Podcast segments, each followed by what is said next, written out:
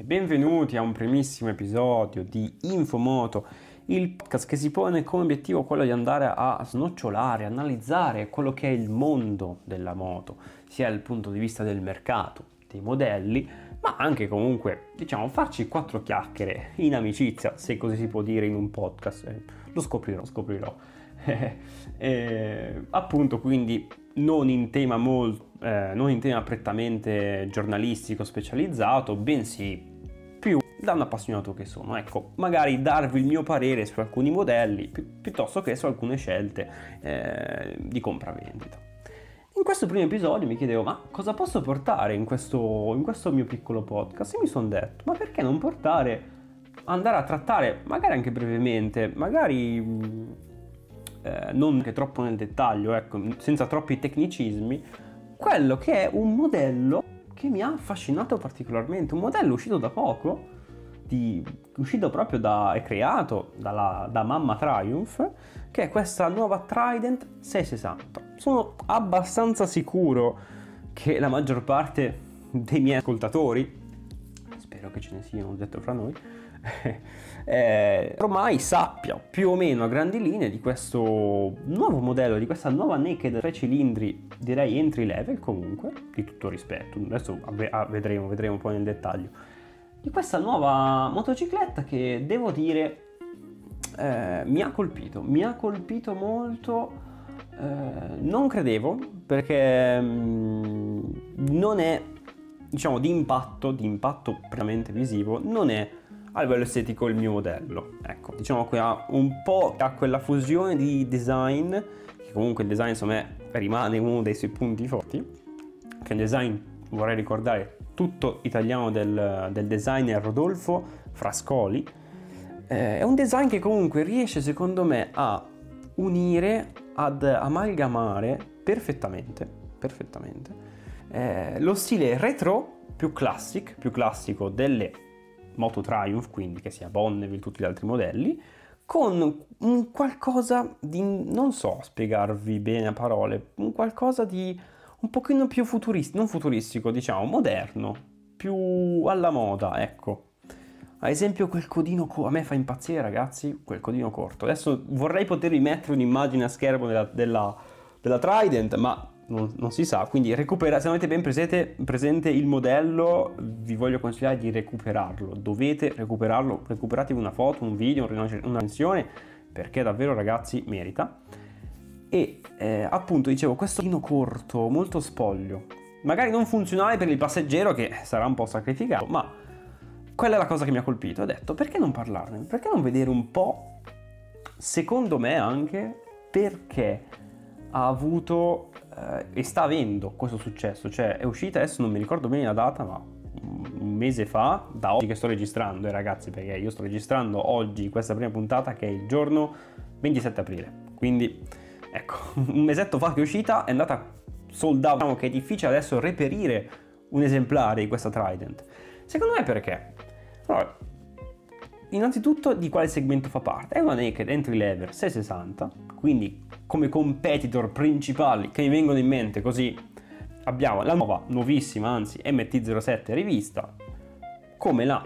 Kawasaki Z650, eh, l'Honda CBF, la piccolina ovviamente, non la 1000, e eh, nient'altro perché questa secondo me la Suzuki 650, la SV, se possiamo permettere anche lei, però queste secondo me sono le principali competitor. Vediamo che questa moto rispetto alle altre,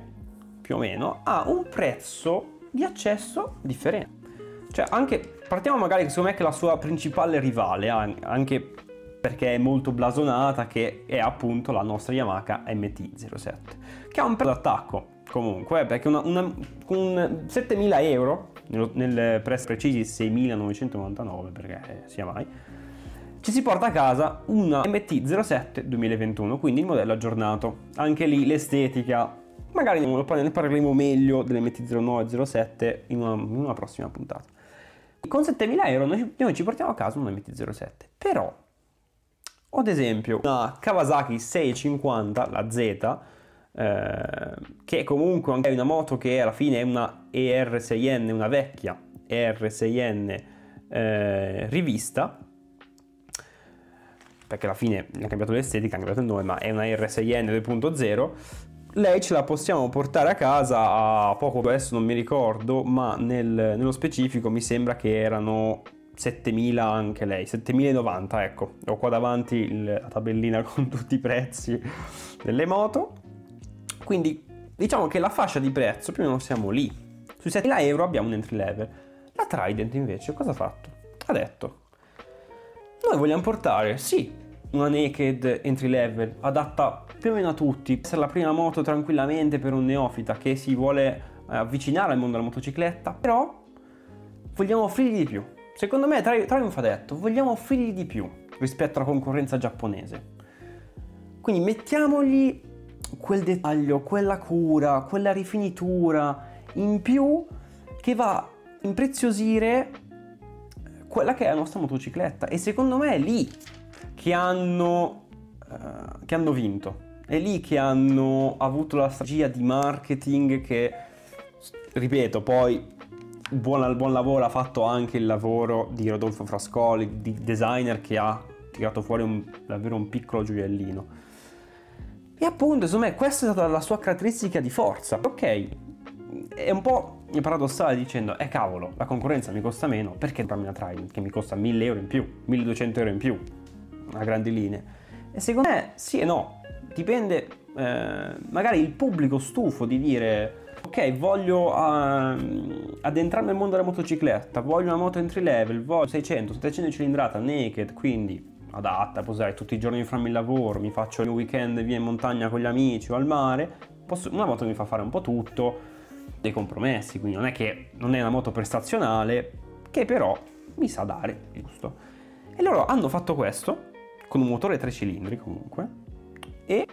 appunto con un, un, abbiamo uno schermo TFT piccolino ma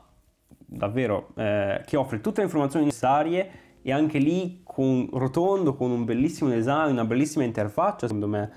che col My Triumph Connectivity System si può collare anche allo, sma- allo smartphone. Di contro mi viene in mente l'MT07 che ha un classico schermo LCD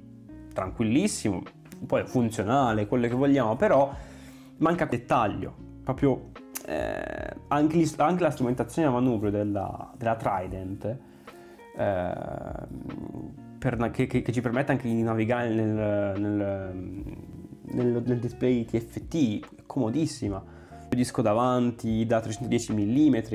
bellissimo, che non, non, a tutti piace, ovviamente la prima cosa che si cambia in una moto è quella, ossia lo scarico e si sa si sa, la prima cosa che un motociclista tenta di cambiare è lo scarico, però la Trident con quello scarico basso, molto di design anche lì per snellire, proprio va a snellire la moto, vuole proprio essere molto leggera,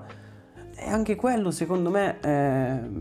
può, avere, può avere proprio il suo perché. E niente, secondo me Triumph qua ha azzeccato tutto.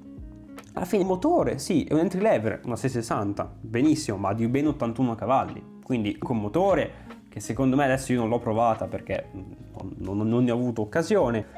però è una moto che mi pesa a secco 189 kg, quindi adatta anche magari a uno che non vuole una moto troppo pesante, troppo ingombrante, che dici anche alle, prime armi devo fare manovra. Una moto quindi insomma, ti può mettere a, a proprio agio con la giusta cavalleria,